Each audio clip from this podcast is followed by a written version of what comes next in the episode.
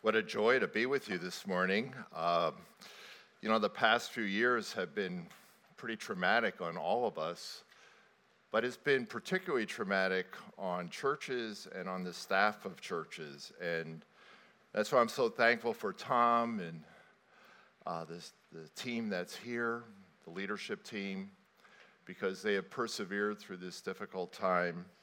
And I just want to bless them that they continue to guide and shepherd us as we're all navigating through the, the new normal that we're facing. But uh, thank you, staff, for uh, being there for us for all these uh, difficult times. I want to challenge each one of you to. There's a verse, it's in uh, Luke chapter 10, verse 2. It says, The harvest is plentiful, but the workers are few. Ask the Lord of the harvest, therefore, to send out workers into his harvest field. That's Luke 10 2. And I set my phone at, for 10 o'clock for two minutes after 10 every day. And when that alarm goes off, guess who I pray for? I pray for the, the staff of this church. And I pray for God's blessing on them. And I encourage you to pray the Lord of the harvest because these guys are working in the field, but we also need new workers. So pray two things. At 10:02 every day, pray for the staff of this church and pray that God would raise up new workers. It's through prayer that great things are accomplished. I confess, I'm a Jason Bourne fan. I love all of the movies. I've watched them multiple times. In the Bourne Identity, uh, Matt Damon plays a CIA super agent who's suffering from amnesia. And he's trying to figure out who he is. And he's in this, the mountains in Switzerland. And this, this gal, Marie, picks him up. And they're driving. And she's just asking simple questions to him. And, you know, he, he, he's running from the police, but he doesn't know why. You know, he, he can notice things that normal people never notice and she asks him this simple question, and he turns to her and he says desperately, I don't know who I am, and I don't know where I'm going. And I think that's a perfect depiction for our culture these days. There are so many people who have no idea who they are, and they don't know where they're going. They have no ultimate purpose in life. They have no ultimate meaning. They don't have any goals for their life. And they're just wandering through existing. One of the realities of living in the me generation is that every day the media fans into flame narcissism, hedonism, entitlement, and self gratification. It's all about you. That's, that's the culture that we live in. That the mission is you and whatever you want. Yet, ironically, boredom, discontentment, despair, depression, anxiety, and anger are at epidemic levels. Something's wrong. And everybody knows it, but nobody wants to talk about it. And it's just not the US. The UK revealed in a, a poll that a staggering 89% of young people in Britain between the ages of 18 and 29 felt their lives were meaningless and without purpose. Just last month in Psychology Today on June, June 7th, an article was written by some clinical psychologists in uh, Beijing University, and they, they labeled a new syndrome for Chinese students called empty hearts syndrome. And what it is, is that these high achieving Chinese students reach the pinnacle of their careers. They get everything that they dreamed of.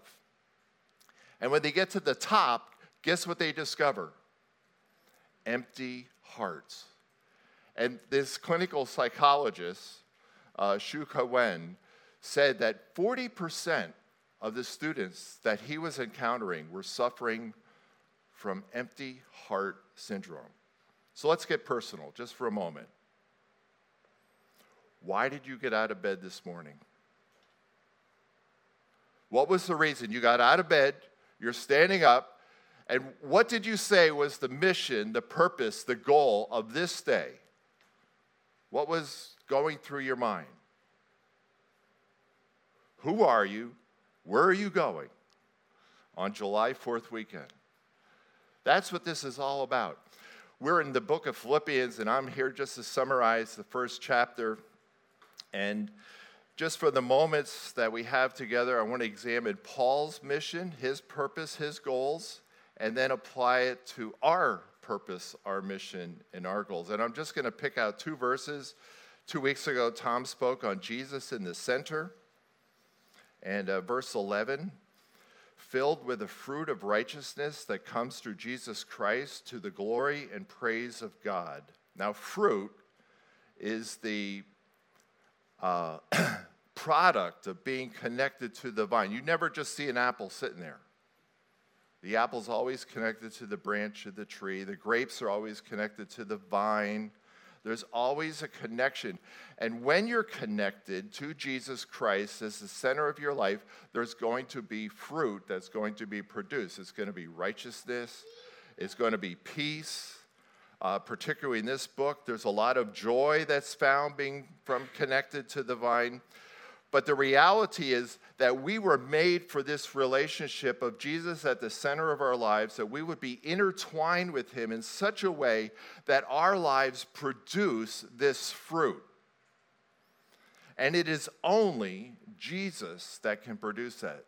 There is nothing in this culture that can produce joy, peace, happiness, contentment outside of a relationship with the living God. We need to be in union with Him. So put the let's connect these dots. So if your life is filled with anxiety, you don't have any peace, you don't have any, you know, purpose, it's probably because you're not connected to Jesus at the center. So do a little bit of an inventory right now. How much joy do you have in your life? I mean, here's the Apostle Paul. I mean, he's a great illustration. He's under house arrest, he's a prisoner. He's facing possible execution. There's strife in the church. He has no income from two years, yet in the midst of the, all of this, his joy is overflowing. How is that possible? It's only because Jesus is the center and he's in a union with him. A second verse, verse 21 For to me, to live is Christ, and to die is gain. The apostle had a single purpose for his life living or dying, he wanted to be with Jesus. Now, living, he would be able to help Jesus build the church. Jesus is on this glorious mission of building the church, which is a great thing for us to do. But in dying, he gets to see Jesus face to face, and he's torn between those two. But mark it well every day that Paul woke up, as he gets out of bed, his single focus is today's the day that I'm going to live with Jesus Christ on his mission, connected to him, whether it's living or dying. It's all about Jesus. Now, all of us say amen to this. Oh, that's great. Go, Paul. You're doing it great. You're knocking it out of the park. But what happens in life is that while we agree with that, and while we might encounter that at various moments of our lives, there is a, a process that happens to all of us. It's called missional drift. And while we, we agree with this, this is a great goal to have connected to Jesus, with Jesus and everything, there's this thing that happens where we start drifting away from what we know should be the priority in our life. It happens to organizations slowly, silently, with little fanfare, but it also happens to all of us. It's happened to me numerous times.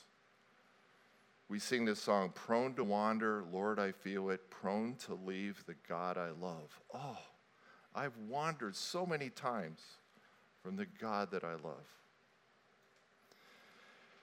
So we're all in danger. No one is exempt from the danger of drifting. And over the past two years, from the where I'm sitting in the stadium, the missional drift of the church has never been greater than it has in the last 24 months. Our churches have drifted away from their mission.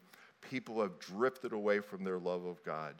And we're finding the church today just struggling to reconnect to our purpose,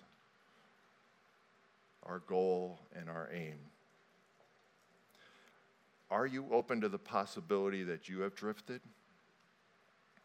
Have you considered that you might have suffered from missional drift over the last two years or even longer?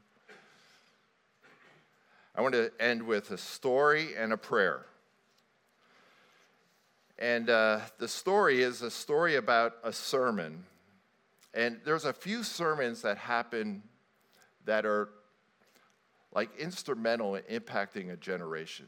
Billy Graham preached some in 1957 in LA that put him on the map, and he was on the map for the next, you know, 30, 40 years of his life. But there was a sermon preached 22 years ago by John Piper at one of the first Passion conferences. It was held in uh, Memphis, Tennessee. There were 40,000 students in attendance. And this, this sermon has gone on to impact that entire generation. And the sermon was about making a difference in life. And Piper said, you know what, if you want your life to count, you don't have to have an IQ, you don't have to have a high EQ, you don't have to be smart, good looking, rich, powerful, or famous, but what you need to do is you need to have a glorious mission in life. If you want your life to count, you have to have a purpose and a mission that is eternal. And then he said, I'm going to tell you a story about two ladies in, in his church. And their names were Ruby Eliason and Laura Edwards. And they had just recently both been killed in the nation of Cameroon. And Ruby was over 80 years old. She was single her entire life, but it was her passion to serve the poor and to preach the gospel to the unreached people in Cameroon. And uh, Laura Edwards was a widow, a medical doctor, and she and Ruby were serving side by side. Laura would minister to the people physically and also spiritually.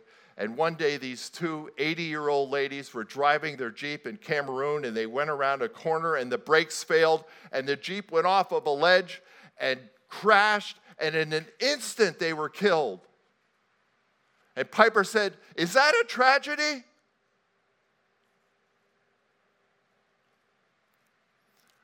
He said it wasn't a tragedy. Just think these two ladies, 20 years past the time everybody else retired, take it easy, they're pouring their life out for Jesus Christ. And one day they're serving in Cameroon, they're driving their Jeep, and in the next moment they're standing face to face with their Savior. Said, That's not a tragedy, that's glorious. He said, Let me tell you what tragedy is. And he brought out Reader's Digest.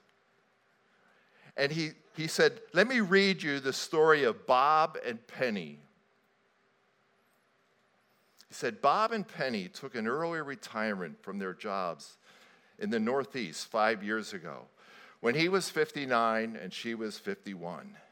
Now they live in Punta Gorda, Florida, where they cruise on their 30 foot trawler, play softball, and collect seashells. He said, That's the tragedy the tragedy is the American dream.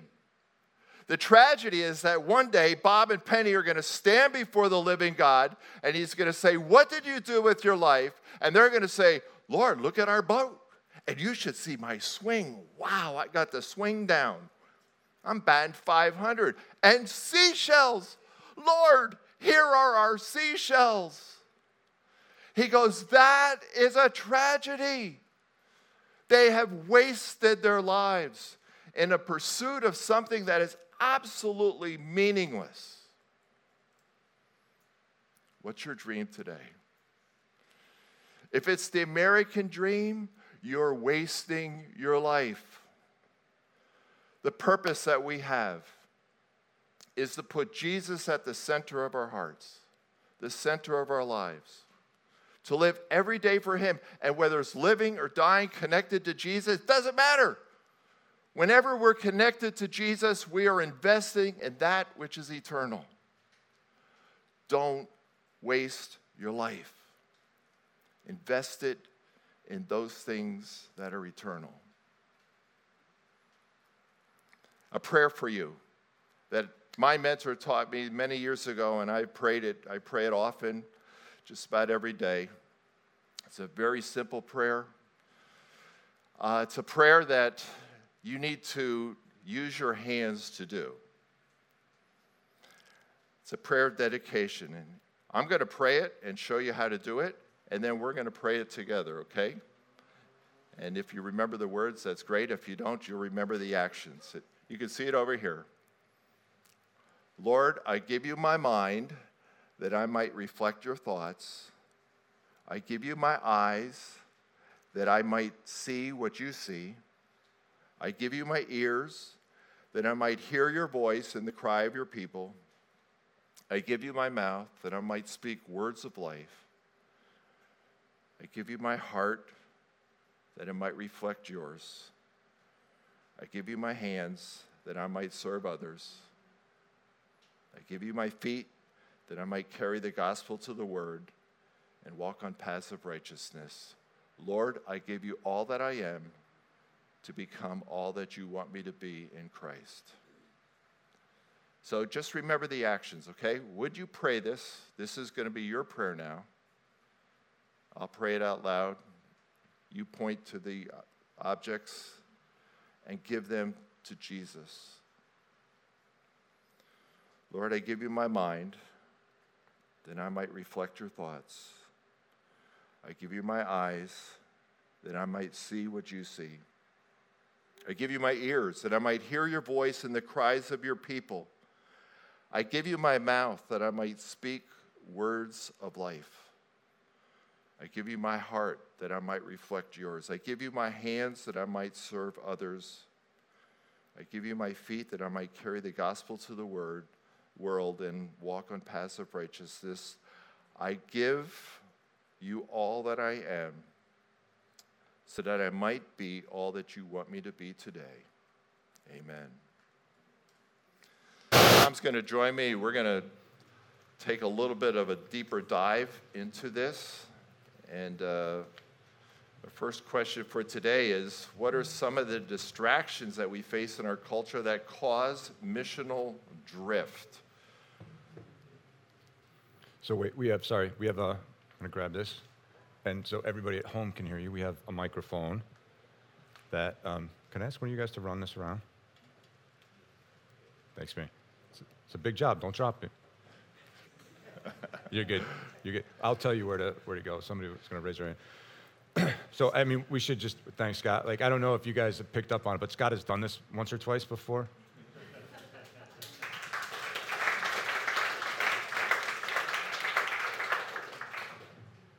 So, and if you forgot, the questions are up on the, our makeshift screen over there if you, if you forgot them. But Yeah, so we want to talk about distractions. What distractions? Obviously, you don't have this, but maybe you have a friend that has a distraction. could you bring the mic back to Stacy? Yep. I'm, all I'm going to say is money. Money. Yep. Yep. and the pursuit of money, right? I, not, a, not enough money. yeah, good one. You want to give your sister the microphone? Electronic devices. Oh. Electronic devices. Yeah, absolutely. That's. I get so caught up and just like I can get trapped in a mindless scroll, right? You pick my head up in like 45 minutes, going like, oh my gosh, what just happened? I think the number of touches, the average is now 63 a day. That Grabbing we're- your grabbing for the device. grabbing your device, checking it out. And you know the number of hours is over two hours and 20, something like two hours, 23 minutes a day. So think about it, folks. If you could just take a third of that, and, you know, invest it in something better, that'd be that'd be great. And Yeah. better is eternal. Yeah. Other thoughts on distractions? Career? Oh, career, yeah. Dad just grabbed the microphone right out of your hand. Huh? Come over here, give it to Joe. Yeah, career, like absolutely, right? We're supposed to provide for our families and we get all caught up in, in doing that, and it takes 60, 70 hours a week, and Traffic on I 95. Yeah. And you know what? I, I'm not in that, but when I, ha- when I find myself in that traffic, I get upset inside. It, it really causes an emotional reaction with them. I'm wasting time and. Yeah. yeah. And it still gets you upset just looking at it? oh, okay. Go ahead, Marty. Oh, my biggest problem is spending hours every single day on my iPhone. I don't know how to get rid of it. So it's it's not a, just a generational thing, right? Dianata and Marty both sharing the same the same distraction.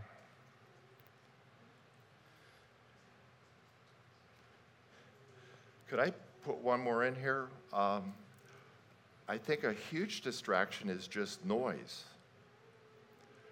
For us to hear the voice of God, guess what we need to create? Quiet, silence. He will not whisper above anything. Right. And unless this was the Pete Scazzero series, he was just spot on. The need for us to create silence in our lives. I don't know where you have your silent place, but you need to have a silent place where you can go and say, Lord, this is my silent chair. I'm going to sit in this chair and I want to hear Yep. what you have to say to me and give him time to speak. Yeah, like so for me, I can do that in my office, but like Gail's got to get out of the house, right? Because the, the space is important. Because if she looks around, she's like, oh, I should, you know, make that phone call. I should like do those dishes. I should, you know, do whatever. And so she gets, she has a space. That, I'm not going to tell you where it is, right? It's her, her space, but that she goes for that for that silence. And I would ri- right hand in hand with that is that my like distraction, I guess, of choice is speed right? Go, go, go, go. All of this requires us to slow down. Slow down. All right, let's jump to the second question. What is the best way to discern if you're a victim of missional drift? So, again, maybe you know a victim, but uh, what, what could we do for us to understand? Have we drifted from mission and purpose? What would you suggest would be some ways that we could discern that? And for you folks watching online, participating online, we would love to get your thoughts on this too. I'm watching my phone, Leanne's watching her phone, so please feel free to put some thoughts in the, in the comments. Leanne?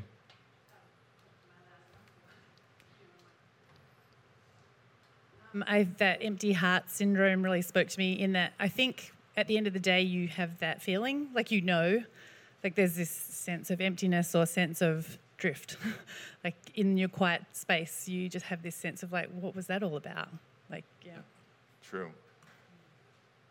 Yeah, we know. We, but we, denial ain't just a river in Egypt. we live on denial. All right, so you guys, this, this part of the room is really quiet. Not saying, you know, if you don't have to participate, but just if anybody was keeping score, you know. And again, there's one word. It's more like when you start really caring about stuff that you know 10 years from now is going to mean nothing. Hmm. You know what I mean? Like, it's not really that important. Right. But why do I care so much? You got to have some self awareness with it. Yeah, So, I don't know. yeah. And Debbie, right behind, a couple rows behind you. I was just going to say if uh, you start sinning, uh, maybe drinking or doing things that you should not be doing for your health, Yeah, so um, you go right back to, so those things, right? I've referred to those as pseudo joys, right? Paul found his joy in having Christ in the center, and when we don't have that, we will look to food and drink and drug and spending and whatever whatever else to like fulfill us, and it, it comes up short every time. Thanks, Debbie. Go ahead, Rich. I think when you start to realize that you're not doing things, like you're you're not attending church, like you're not praying, uh, you know, just two things that came to mind. Even when I was sitting here before, you started talking about that was, um, you know, things that I wasn't doing. Right. And then when you started talking about missional drift, I kind of connected to that. Yeah, thank you. Absolutely. The things we're not doing are speak volumes. Maybe we jump to that last one. How do you keep Jesus as the top priority and mission of your life? What are some of your best practices in doing this? How do you keep Jesus as the center?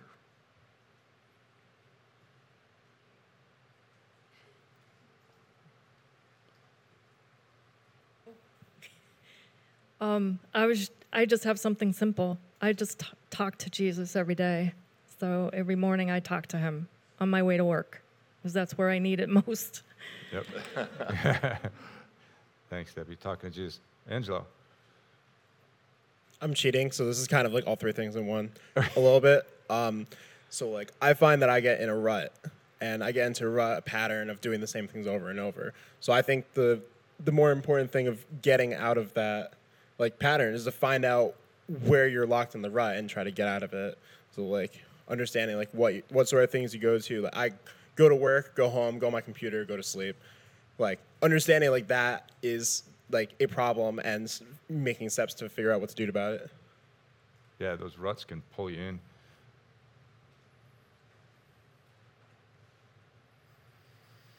The music that I listen to in the car, at work, at home.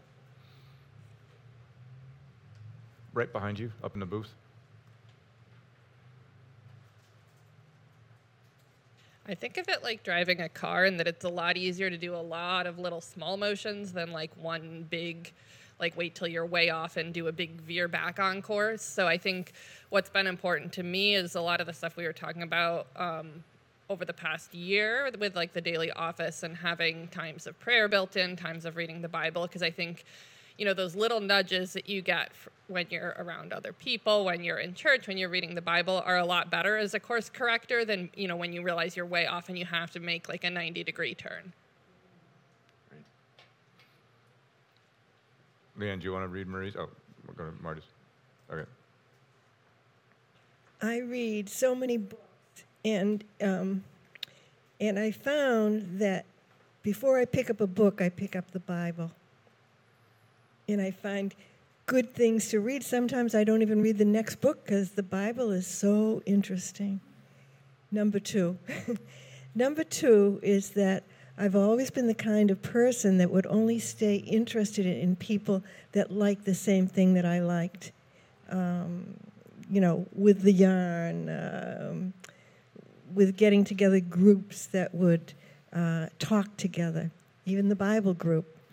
But now I'm trying to reach out to the people that walk down my driveway, even if we don't have the same interests at all. It's a big job. but a good part of um, meeting the people is really listen to others. It's a wealth of wisdom right there, Marty. Thank you. And Marie, Marie shared that same thought. She, um, she shared online. Open my Bible app before any social media slash email on my phone every day. Make that a, make that a priority. Yeah, a good way to do that is first word, last word. Have God's word be the first word of the day and the last word before you go to sleep. In some way, bring him into those key Yeah. moments. Yep. Is that Rick Warren? I think it's Rick Warren. I have no idea. I borrowed so much over the years. It all melts together. Well, you guys, thank you so much for um, for your participation and, and sharing your thoughts and stuff. I would encourage you to uh, to keep this conversation going amongst yourselves, your friends and family who weren't here today, um, and be thinking about that idea of Jesus in the center, right? And how little things can can pull us away, and how little things like gratitude and first word, last word, little things can can pull us pull us back on on track.